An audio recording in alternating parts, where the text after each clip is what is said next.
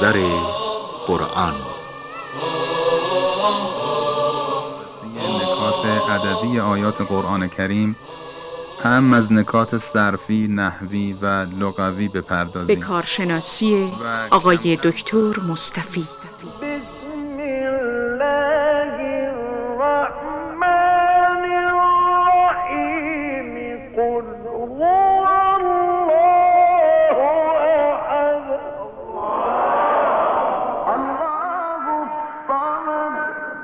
يلد ولم يولد. ولم يكن له كفوا أحد.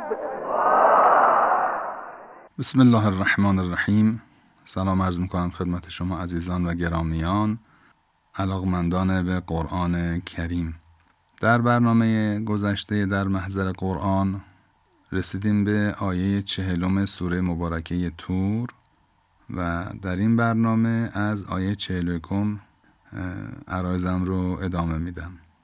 آیه چهلکم میفرماد ام عندهم الغیب فهم یکتبون. خب باز صحبت از ام هست. ام همونطور در برنامه های قبل عرض کردم در اینجا ام منقطع است به معنی یا نیست. بین دو جمله میاد که این دو تا جمله از نظر مفهوم یک ارتباط کلی با هم دارن. اما برای معنای خودشون به تنهایی لزوما به هم گره نخوردند. جمله قبل تمامه جمله بعدی یه جمله جدیده که معناش مثلا دیگه یا نمیشه. مثلا ما اینجا نمی‌تونیم بگیم ام یعنی یا. ببینید مثلا میگیم از زیدون جا ام امرون. یعنی زید اومده یا امر. اینجا این دو این دوتا با هم کاملا رو هم دیگه یه معنا رو میدن. از زیدون جا امرون. این دوتا تیکی قبل و بعد ام باید با هم گفته بشن تا جمله معنا بده. به این میگن ام متصله که خیلی وقتا هم ترجمه می‌کنیم یا. اما اینجا امش منقطع است. یعنی مطلب قبلی تمام مطلب جدید. خب ام عندهم الغیب. و گفتیم معمولا ام منقطعه یک استفهام هم داره. معمولا می‌تونه داشته باشه. ام عندهم الغیب؟ آیا اینها غیب دارند؟ غیب نزد اینها هست فهم یکتبون. و در نتیجه یکتبون خب یکتبون یعنی چی؟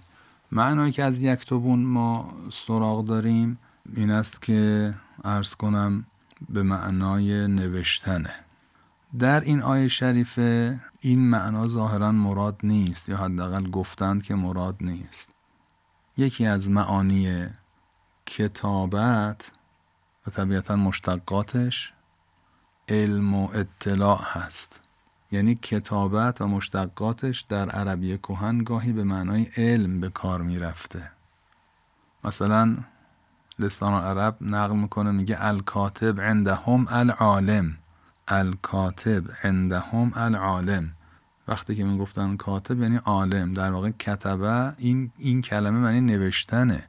اما این کلمه اصطلاحا به معنی عالم دانشمند به کار می‌رفته. حالا شاید به این خاطر که مثلا خواندن و نوشتن خیلی کم بوده در بین اعراب اون زمان و وقتی که می‌گفتن کاتب در واقع کنایه از عالم هم بوده. خب یا مثلا در صحاح اللغه جاهری آمده که الکاتب عند العرب العالم. و منه قوله تعالی و از همین کاربرد است این آیه شریفه فهم یکتبون. یعنی ام عندهم الغیب فهم یکتبون. این تیکه. جوهری میگه این فهم یکتبون در اینجا از این کار برده معنیش نوشتن نیست. معناش دانا بودن عالم بودنه. که خب با اون قبلش هم سازگار این معنا. ام عندهم الغیب یعنی اینا غیب دارن غیب نزد اینهاست در نتیجه اطلاع دارند فهم یکتبون. یعنی غیب رو اینها در اختیار دارن ام عندهم الغیب و در نتیجه خب خیلی اطلاعاتی از غیب و مثلا آینده و خیلی چیز دیگر رو از اونجا می‌دانند. یعنی فهم یعلمون مثلا این یکتبون رو اینجا اینطوری میشه معنا کرد.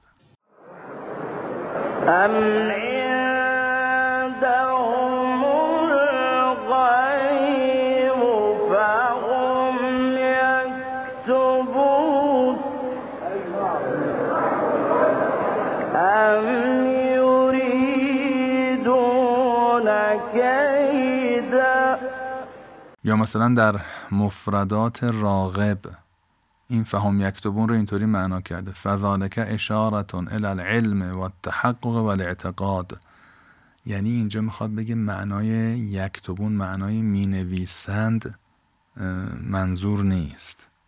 یعنی اینها غیب نزد اینهاست و اینها علم غیب دارن اطلاع دارن. پس معنای یکتبون طبق این توضیحاتی که عرض شد از این منابعی که اشاره کردم به معنای یعلمونه. یا مثلا یعتقدون یه مطلبی را. به هر حال از مقوله علم و اطلاع و اعتقاده نه به معنای نوشتن. البته مرحوم علامه تبا تبایی رحمت الله علیه در المیزان آیا رو جور دیگری معنا فرمودن. ام عندهم الغیب رو به معنای قضا و قدر دانستند و یکتبون رو به معنای حکم کردن. مثلا کتب علیکم الصیام یعنی چی؟ یعنی در واقع نوشته شد یعنی واجب شد خداوند حکم کرد دیگه. اون وقت هم عندهم الغیب و فهم یکتبون. معناش طبق این بیان اینطوری میشه که مثلا قضا و قدر در اختیار اینهاست که اینها بخوان حکم صادر کنند مثلا.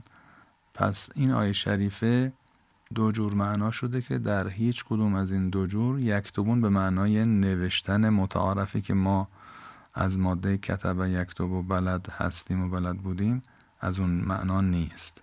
حالا یا به معنای علم و اطلاع داشتنه یا به معنای حکم صادر کردنه مثل کتب علیکم السیام خب این آیه در سوره مبارکه قلم هم تکرار شده. هم آیه ام تسألهم اجرا فهم مغرم مثقلون که آیه چهل هست هم ام عندهم الغیب فهم یکتبون. این دوتا آیه عینا در سوره مبارکه قلم هم تکرار شده که در برنامه های قبل هم راجبشون صحبت کرده بودیم. ام تسألهم اجرا فهم من مغرم مثقلون أم عندهم الغيب فهم يكتبون أم يريدون كيدا؟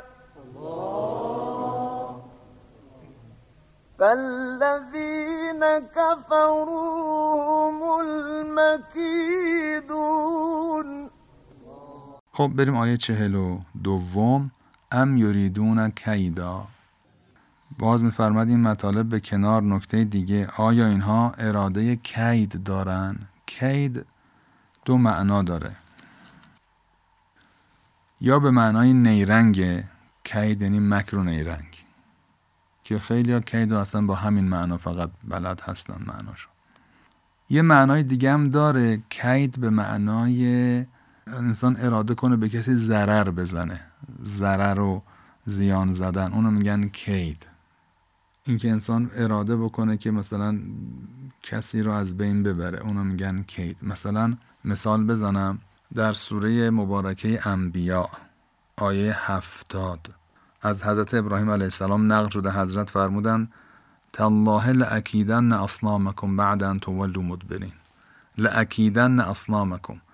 لأکیدن اصنامکم یعنی چی؟ یعنی ببینین کاد یکیدو لام لام تأکید اکیدن نون آخرش هم نون تأکید.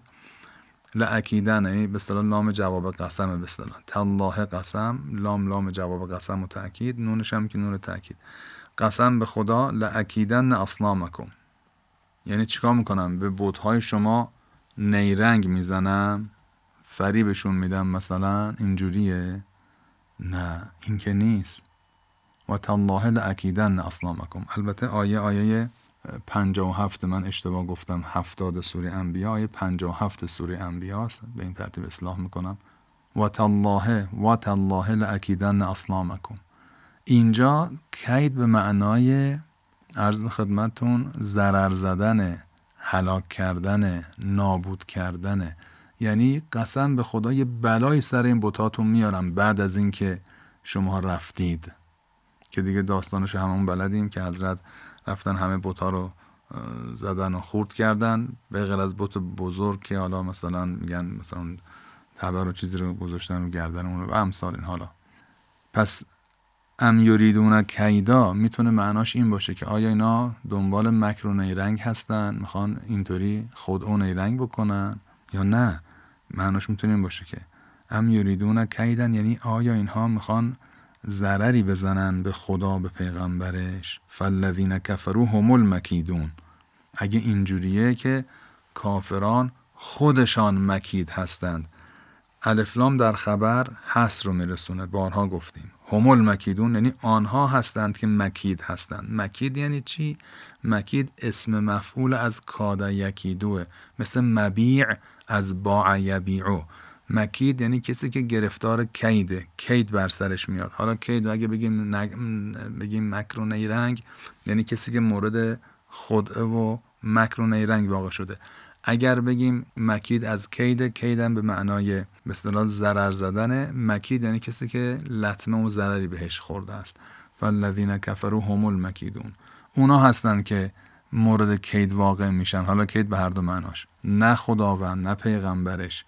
این ارز کردم این حصر که از اینجا فهمیده میشه از وجود الفلام در خبر خب نشون میده که یک کس دیگری که مثلا فکر می‌کردن او مورد کید خواهد بود فرمد نه اون نیست خودتونین. فالذین کفرو همول مکیدون خودشونن که مکید هستند یعنی نه دیگری نه خدا نه پیغمبر. ام لهم الغيب فهم يكتبون أم يريدون كيدا فالذين كفروا هم المكيدون أم لهم إله غير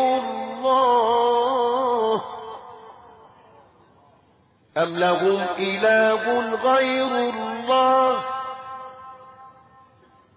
أم لهم إله غير الله سبحان الله عما یشرکون خب ام لهم اله غیر الله آیه 43 نکته دیگر آیا اینها الهی دارند معبودی دارند به غیر از خداوند یکتا به غیر از الله. خب در واقع این استفهام استفهام انکاری دیگه. یعنی نه اینجوری نیست. این بوت ها که معبود نیستن. اینا عرض به خدمتون خواب و خیال این هستش. سبحان الله عما یشرکون. خداوند الله منزه است اما یشرکون. از شرک ورزی آنها. ما در اینجا میشه مای مصدریه. ببینید ما گاهی وقتا مای موصوله است یعنی از آنچه گاهی وقتا مای مصدریه است که مای مصدریه با فعل بعد از خودش یک مصدر رو تشکیل میده. یعنی سبحان الله عن شرکهم یا عن اشراکهم. خداوند از این شرک که اینها به خدا میورزند منزه است. اما اگر بگیم از آنچه شرک میور از آنچه شریک خدا قرار میدن آنچه که شریک قرار میدن میشه بتها.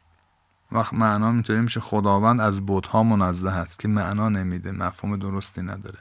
لذا ما رو مای مستریه می‌گیریم نه مای موصوله. عرض کردم چون مای موصوله بگیریم معنا نمیده. یعنی آن چیزی را که شریک خدا قرارش می‌دهند که اون چیزا چیه؟ اون چیزا بوتا هستن. خدا منزه از بوت هاست معنی درستی نداره. ولی خداوند از این اعتقاد از این کار منزهه. یعنی این کار در مورد خدا مصداقی ندارد. شرک ورزیدن. خب آیه 44 میفرماد و این یرو کسفا من السماء ساقطا یقولو سحاب مرکوم. اگر اینها کسفی را از آسمان ببینند کسفن ساقطا این ساقطا صفت کسفن هست که کسفن من السماء ساقطا دو تا صفت داره. یکی من السماء کسف یعنی قطعه. قطعتا یعنی کسفن من السماء یعنی قطعتا من السماء یه قطعه از آسمان. حالا مثلا در قدیم فکر کردن آسمان بالاخره یک چیزی است که حالا مثلا یه تیکش داره میفته پایین. اگر ببینن یک چیزی از آسمان داره میفته پایین ساقطان. ساقط یعنی داره سقوط می‌کنه پایین. یقولو سحاب مرکوم. میگن نه بابا چیزی نیست. این یک ابری است. ابر متراکمی است. مرکوم اسم مفعوله از رکمه. ما از این ماده در زبان فارسی کلمه متراکم رو به کار می‌بریم هم خانوادشه رکمه فعل مازیه یعنی چیزی رو بر روی چیزی انباشت کردن. اون وقت مرکوم یعنی انباشته شده.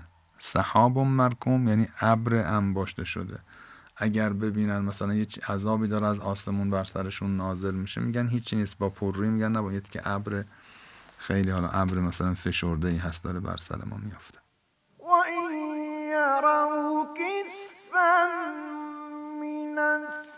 من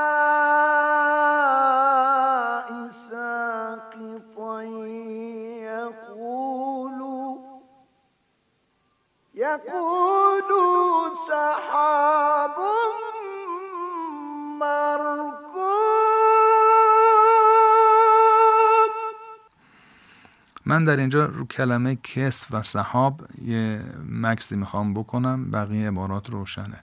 کسف در قرآن این کلمه پنج بار به کار رفته. دقت فرمودید. و در تمام موارد کسفن هست. یعنی چهار موردش کسفن بغیر از این مورد که در سوره تور کسفن هست. به سکون سین. چهار مورد دیگه سوره اسراء هست سوره شعرا هست. ارز کنم که دو جای دیگه هم هست که کسفنه عرض به خدمتتون اینجا کسف هست. اون وقت صحبت است که فرق کسف و کسف. بعضی میگن هر دوشون جمع کسفه هستند. کسفه مفرد کسف و کسف جمع. بعضی میگن نه کسف مفرد کسف جمع. علا حال در اینجا می‌تونه به معنای قطعه یا قطعه هایی باشه. یعنی کسفن من السما قطعه های از آسمان یا قطعه ای از آسمان. با فرض اینکه کسف مفرد باشه معنا می‌کنیم قطعه ای از آسمان. با فرض اینکه جمع باشه میشه قطعه های از آسمان. اون وقت ممکنه سوال کنید که اگر جمع باشه پس چرا فرموده ساقطان چرا مفرد آورده؟ جوابش این هست که جمع بودنش به معنای جمع مکسر نیست. دقت بفرمایید این کلمه رو در مورد صحاب هم می‌خوام بگم. وقتمونم خیلی تنگه. آخر برنامه هستیم. ما در زبان عربی کلماتی داریم که بهشون میگن اسم جنس جمعی. یعنی اسم جنس هستند اسم فرد نیستن اسم خاص نیستن. مثل کتاب مثل جدار مثل نمی‌دونم ارض مثل نمی‌دونم حقیبه مثلا کیف هر چیز دیگه اسم جنس. اما بعضیا اسم جنس هستن معنای جمع هم دارن. اسم جنس جمعی هستند. یعنی مفهوم جمع رو هم میرسونن. که می‌تونه کسف در اینجا از همین مقوله باشه. یعنی اسم جنس جمعی باشه. که به معنای قطعه ها باشه. منتها به اصطلاح جمع مکسر نیست. کلمه صحاب هم همینطوره. صحاب یعنی ابرها. مفرد جفتشون با ته گرد میاد. اسم جنس های جمعی اینطوری مثل تمر تمره. شجر شجره. شجر یعنی درختان. نخل نخله. نخل یعنی درختان خرما. تمر یعنی خرماها. یه دونش میشه. تمره شجره نخله. صحاب هم همینطوره. صحاب یعنی ابرها. یه تیکه صحاب یه تیکه ابر میشه صحابه. با تگرد به اینا میگن اسم جنس جمعی که مفردشون تگرد می‌گیره. اون وقت اسم جنس های جمعی وقتی بخوان صفت براشون بیارن چهار جور می‌تونن براشون صفت بیارن. صفتشون مفرد مذکر بیارن مثل همینجا صحابون مرکوم یا کسفن ساقتن مثل نخل منقعر. میشه براشون صفتشون تگرد بیاد. مثل نخل خاویه. می‌تونه با جمع مکسر بیاد می‌تونه با الف و ت بیاد. مثلا و نخل باسقاتن یا جمع مکسر براشون بیاریم مثل از صحاب الثقال در سوره مبارکه رعد. پس به هر حال اینجا کسف می‌تونه مفرد باشه می‌تونه اسم جنس جمعی باشه و اگه مفرد باشه یعنی یه قطعه اگر اسم جنس جمعی باشه میشه قطعه هایی و در هر حال وصف آوردنش با کلمه ساقط کاملا با قواعد منطبق است و طبق قواعد به کار رفته. وإن يروا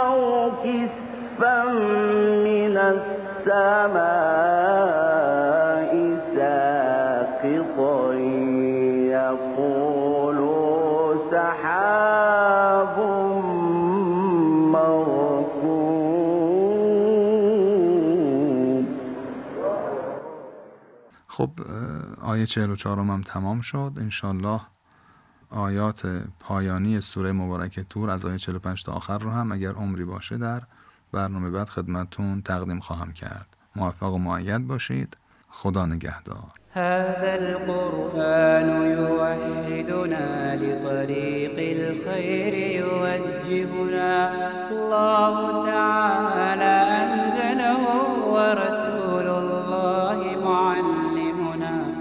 ورسول الله معلمنا.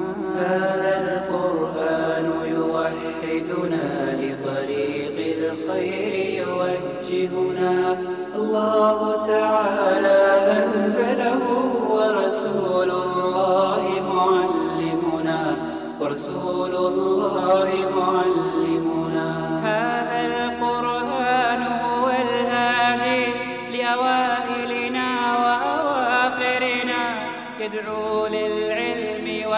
وللعمل لا شيء سواه يهذبنا هذا القرآن هو الهادي لأوائلنا وأواخرنا. يدعو للعلم وللعمل لا شيء سواه يهذبنا كتاب الله لا شيء سواه يهذبنا العمل به.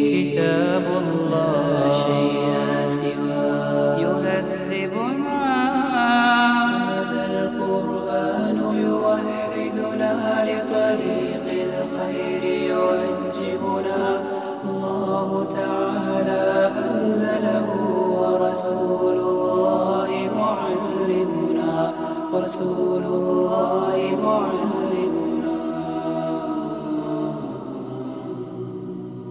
هو معجزة الله الكبرى عن سر الكون يحدثنا. الله تعالى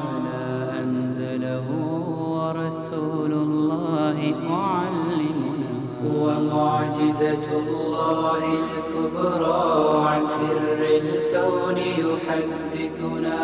الله تعالى أنزله ورسول الله معلمنا. فلنعمل نحن بمنهجه